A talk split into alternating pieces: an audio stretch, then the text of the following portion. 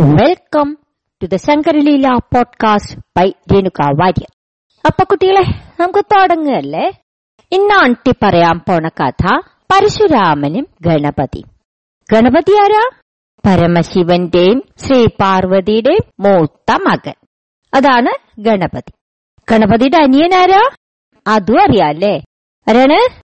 സുബ്രഹ്മണ്യൻ. ഒരു ദിവസം പരമശിവൻ ഗണപതിയോട് പറഞ്ഞു മോനെ ഞങ്ങൾക്ക് അത്യാവശ്യമായിട്ട് കുറച്ച് കാര്യങ്ങൾ സംസാരിക്കാനുണ്ട്. ഒരാളെയും അകത്തേക്ക് കടത്തി വിടരുത്. നീ തന്നെ ഇവിടെ കാവൽ നിൽക്കണം. കേട്ടോ? സമ്മതിച്ചോ? ഗണപതി പറഞ്ഞു ആ ശരി ഞാൻ ആരെയും അകത്തേക്ക് കടത്തി വിടില്ല. അങ്ങനെ ഗണപതി ശിവന്റെയും ശ്രീ പാർവതിയുടെയും കൊട്ടാരത്തിന് മുമ്പിൽ കാവൽ നിന്നു. അങ്ങനെ നിക്കുമ്പോണ്ട് ദാ വരണു ആര്? പരശുരാമൻ. പരശുരാമൻ ആരാ പരമശിവന്റെ ശിഷ്യൻ. അല്ലേ? ആ, പരശുരാമൻ ഉണ്ട് വരുന്നു ഗണപതി പറഞ്ഞു അതെ അകത്തേക്ക് പോവാൻ പറ്റില്ല. അച്ഛനും അമ്മയും അവിടെ കാര്യമായിട്ട് എന്തോ സംസാരിക്കുകയാണ്. ആരെ അകത്തേക്ക് വിടരുത് എന്ന് പറഞ്ഞിട്ടുണ്ട്.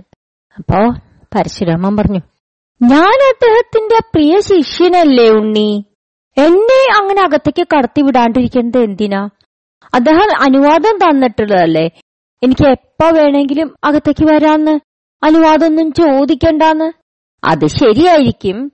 പക്ഷേ ഇന്ന് ആരും അകത്തേക്ക് കടത്തി വിടരുതെന്ന് പറഞ്ഞിട്ട് അച്ഛൻ എന്നെ ഇവിടെ കാവൽ നിർത്തിയൊക്കെയാണ് അതുകൊണ്ട് അങ്ങയ്ക്കും അകത്തേക്ക് കടന്നു പോവാൻ പറ്റില്ല അപ്പോ.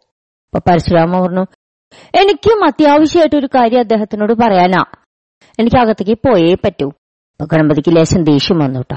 ആരെ അകത്തേക്ക് കടത്തി വിടരുതെന്നുകൊണ്ട് കാവലെ നിർത്തിയിട്ട്. ഇനി പരശുരാമനെ ഞാൻ അകത്തേക്ക് കടത്തി വിട്ട പിന്നെ ഞാൻ ആരായി? ഇനി പരശുരാമൻ എന്നെ മാനിക്കാണ്ട് അകത്തേക്ക് കടന്നു ചെന്നാൽ പിന്നെ എനിക്കെന്താ അച്ഛന്റെ മുമ്പിൽ ഒരു വില? അച്ഛന്റെ മുഖത്ത് പിന്നെ ഞാൻ എങ്ങനെ നോക്കുക?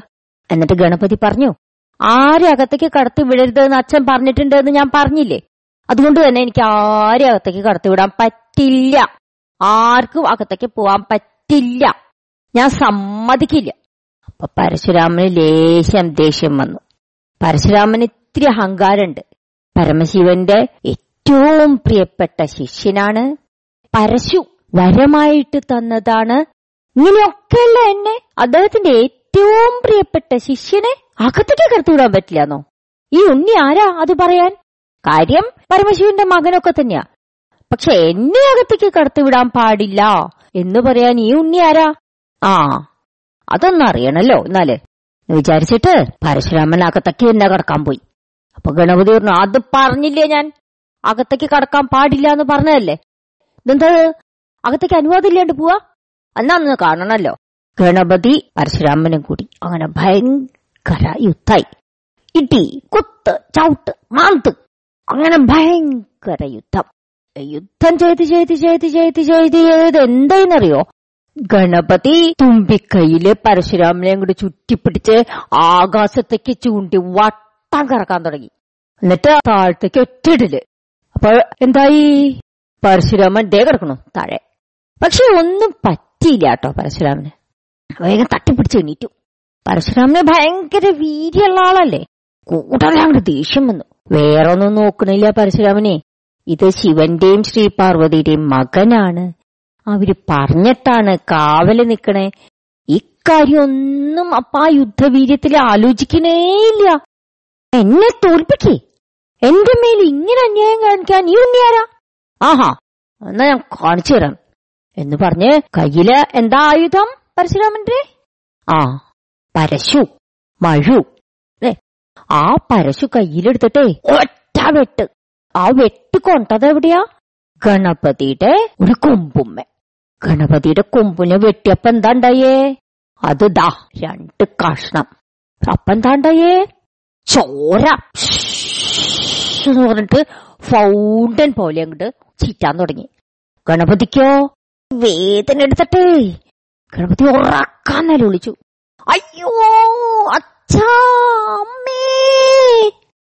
കേട്ടതും അകത്തുനിന്ന് ശിവനും ശ്രീപാർവതി ഓടി വന്നുട്ടെ എന്താ മോൻ നിലവിളിക്കണേ? എന്തു പറ്റി?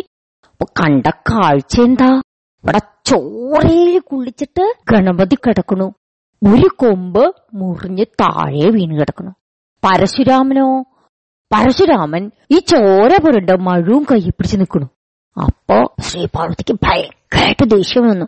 സ്വന്തം മോനല്ലേ ഈ ചോരയെ കുളിച്ച് കിടക്കണേ? അതും അദ്ദേഹത്തിന്റെ ഏറ്റവും പ്രിയപ്പെട്ട ശിഷ്യന്റെ കയ്യിൽ നിന്നാണ് ഇത് സംഭവിച്ചിട്ടുള്ളത്. ദേഷ്യം വരാണ്ടിരിക്കോ? ശ്രീ പാർവതി പറഞ്ഞു ദേ വേണ്ടടത്തോളം ദക്ഷിണ കിട്ടിക്കഴിഞ്ഞല്ലോ. അത് ഏറ്റവും പ്രിയപ്പെട്ട ശിഷ്യന്റെ കയ്യിൽ തന്നെ. ഇനിയും വല്ല ദിവ്യായുധങ്ങളും ബാക്കിയുണ്ടോ? എന്നാ അതും കൂടി കൊടുത്ത് അനുഗ്രഹിച്ചോളൂ. അപ്പോ പരമശിവൻ എന്താ ചെയ്യ? വളരെ പ്രിയപ്പെട്ട ശിഷ്യനാണ്. ഇങ്ങനെയൊക്കെ സംഭവിക്കുകയും ചെയ്തു. ഇനി എന്തു ചെയ്യും? ദേവിയുടെ ദേഷ്യവും ന്യായാണ്. പരശുരാമനാകെ പകച്ചു യുദ്ധവീര്യത്തിൽ ചെയ്തതാണ്. യുദ്ധം ചെയ്യുമ്പോ കണ്ണു കാണാണ്ടായി. ഗുരുവിന്റെ മകനാണെന്നൊന്നും ആലോചിച്ചില്ല. അങ്ങട് വെട്ടി അതാണ്ടായത്. വേറെ ഒന്നും നോക്കാൻ പറ്റിയില്ല. ചെയ്തത് മഹാപാപം തന്നെയാണ്. ഇനിയിപ്പോ എന്താ ചെയ്യാ? ആകെ പരശുരാമൻ അമ്പരപ്പായി പരശുരാമൻ എന്ത് ചെയ്തു ഭഗവാൻ മഹാവിഷ്ണുവിനെ പ്രാർത്ഥിക്കാൻ തുടങ്ങി. നാരായണ നാരായണ നാരായണ നാരായണ നാരായണ നാരായണ. നാരായണ നാരായണ നാരായണ നാരായണ നാരായണ നാരായണ. ഇങ്ങനെ പ്രാർത്ഥിച്ചു. കുറച്ചു കഴിഞ്ഞപ്പോ മഹാവിഷ്ണുവും ലക്ഷ്മി ദേവിയും കൂടി വന്നു. എന്നിട്ട് ലക്ഷ്മി ദേവി എന്ത് ചെയ്തു? ഗണപതി ഇങ്ങനെ പെട്ടഞ്ഞ കറിയാ വേദന എടുത്തിട്ട്. ആ ഗണപതിയുടെ ആ കൊമ്പിന്റെ ഭാഗത്ത് പതുക്കെ കൈവച്ച് ഇങ്ങനെ തലോടിക്കൊണ്ടേയിരുന്നു. കുറച്ചു നേരം തലോടിയപ്പോ ഗണപതിയുടെ ചോരയും നിന്നു വേദനയും മാറി. എന്നിട്ട് ലക്ഷ്മി ദേവി ശ്രീ പാർവതിയോട് പറഞ്ഞു അയ്യയ്യേ രണ്ടു മക്കളും കൂടി ഇങ്ങനെ തല്ലുകൂടിയ ഒരമ്മ ഇങ്ങനെ ദേഷ്യപ്പെടാൻ പാടുണ്ടോ? അപ്പോഴാണ് ശ്രീ പാർവതിക്ക് ഒരു നാണക്കേടായ കഷ്ടം. ഞാൻ ഇത്ര കടുപ്പിച്ച് സംസാരിക്കാൻ പാടില്ലായിരുന്നു. മോശമായിപ്പോയി. കുട്ടികൾ രണ്ടുപേരും കൂടി തല്ലുകൂടി അബദ്ധം പറ്റി. പരശുരാമൻ എങ്ങനെ വേണം വെച്ചിട്ട് ചെയ്തതൊന്നും ആവില്ല. അബദ്ധത്തിൽ പറ്റിപ്പോയതാ. ഞാൻ ഇത്രയ്ക്ക് അങ്ങോട്ട് ദേഷ്യപ്പെടേണ്ട കാര്യം ഉണ്ടായിരുന്നില്ല ഇനിയിപ്പോ എന്താ ചെയ്യാ? പറഞ്ഞു പോയില്ലേ? എന്നിട്ട് ദേവി ഇങ്ങനെ ഒന്ന് തിരിഞ്ഞു നോക്കി. നോക്കിയപ്പോ എന്താ? പരശുരാമൻ കാൽക്കൽ വീണ് ദണ്ഡ നമസ്കാരം ചെയ്തുകൊണ്ട് കിടക്കണു ദണ്ഡ നമസ്കാരം എന്ന് പറഞ്ഞാൽ എന്താണെന്നറിയോ?